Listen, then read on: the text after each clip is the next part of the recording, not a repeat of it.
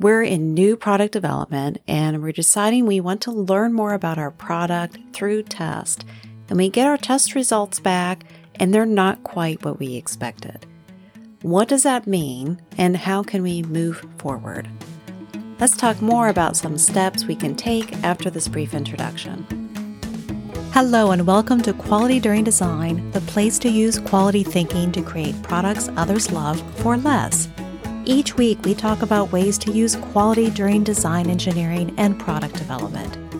My name is Dianna Deeney. I'm a senior level quality professional and engineer with over 20 years of experience in manufacturing and design. Listen in and then join us. Visit qualityduringdesign.com.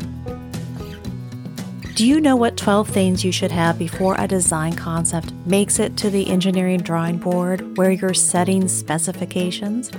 I've got a free checklist for you, and you can do some assessments of your own. Where do you stack up with the checklist? You can log into a learning portal to access the checklist and an introduction to more information about how to get those 12 things. To get this free information, just sign up at qualityduringdesign.com. On the homepage, there's a link in the middle of the page. Just click it and say, I want it. Something standard that we do during new product development or any development is run some tests. It's just part of the engineering cycle, it's part of the scientific method. We're using our creative energies to come up with new ideas and design new things.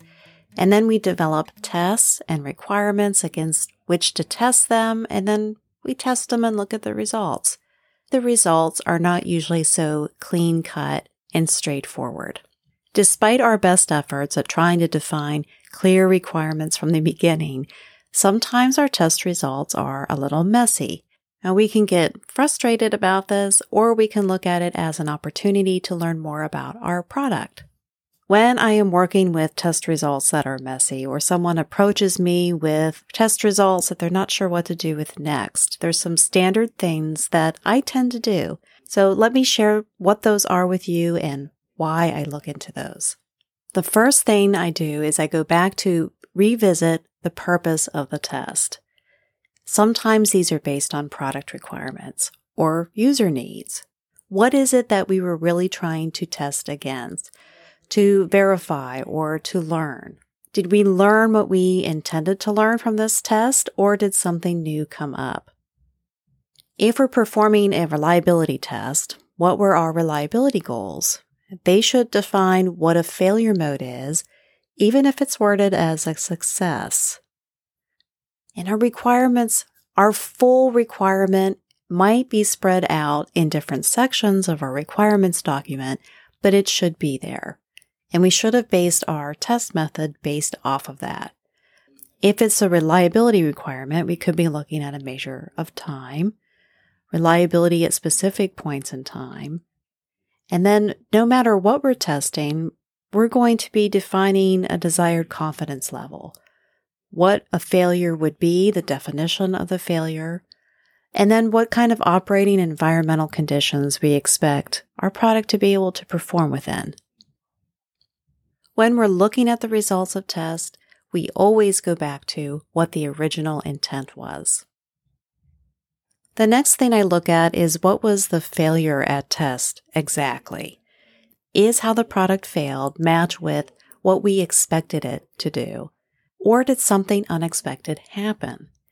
We may also be dealing with something called competing failure modes, something I get into in a different episode, and I'll link to that. Even if this failure mode isn't exactly what we were expecting when we started out the test, did we understand that this was even a possibility? We can go back to our FMEAs that we've done in our preliminary concept development, and we can see if we listed that failure mode within the FMEA. And what effect was listed? What was associated with that failure mode? And how severe was it? We're not even really looking at the numbers yet, and we're already starting to learn a lot about the results of this test. We're thinking about the original intent, and we're looking at the different failure modes that have occurred and comparing that against what we expected the product to do. Now is where we can start taking it to the next step, which is verifying the root cause. We want to get to the root cause so that we can understand the most out of our product. Why did it fail the way it did? Or why was it performing the way that it was? Is it because of the product itself? Or was there variation introduced in making the product that we hadn't accounted for? Or was it even the test method? Sometimes the way that we choose to test the product or handle it or store it between tests can introduce variables that produce failure modes that we didn't expect. While we're investigating the root cause, we can go back to the FMEA again. What causes are associated with the failure mode that we saw from our test results? Referencing the FMEA this way may help us with our root cause analysis. Once we've gotten to the root cause, we can check that yes, we did have it in there, or no, we didn't, and we have to add it. We can also look at the occurrence. Now that we've tested it, we better understand what we think the occurrence of that failure mode due to that cause could be.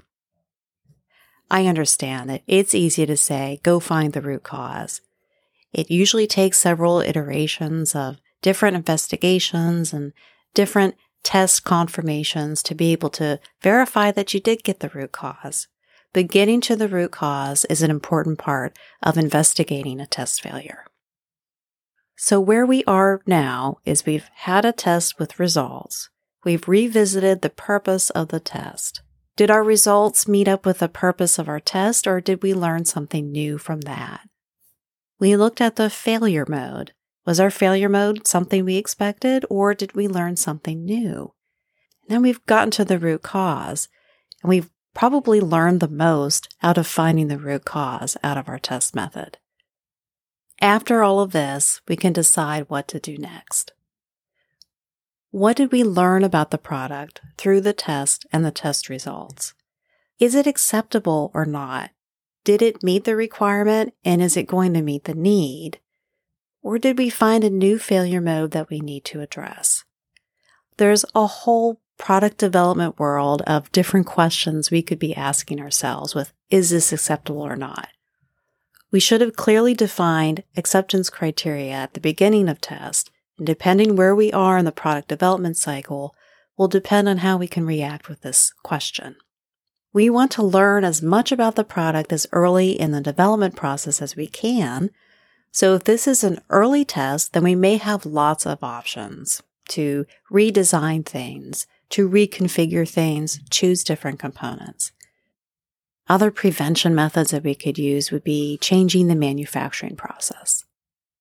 We could also decide to add detection controls, something like in process testing or inspection to actively look for the root cause that we've discovered.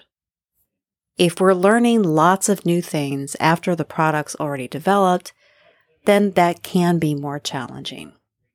It will be more difficult or impossible to make a design change late in the development process. Sometimes our tests pan out this way and our project may get scrapped. What's today's insight to action? No matter where in the development process we're working, we can look at product test as learning about the product itself. If we strive to learn about it early in development as much as we can, we'll have the most chances of making the product right. We can work with our quality and reliability engineering friends to help us develop tests early in development and then exploring potential issues through FMEA, failure mode and effects analysis, with our team can highlight where to test and can also help us in deciding about how we react with the test results, what next steps we should take. If you like this topic or the content in this episode, there's much more on our website, including information about how to join our signature coaching program, The Quality During Design Journey. Consistency is important, so subscribe to the weekly newsletter. This has been a production of Deeney Enterprises. Thanks for listening.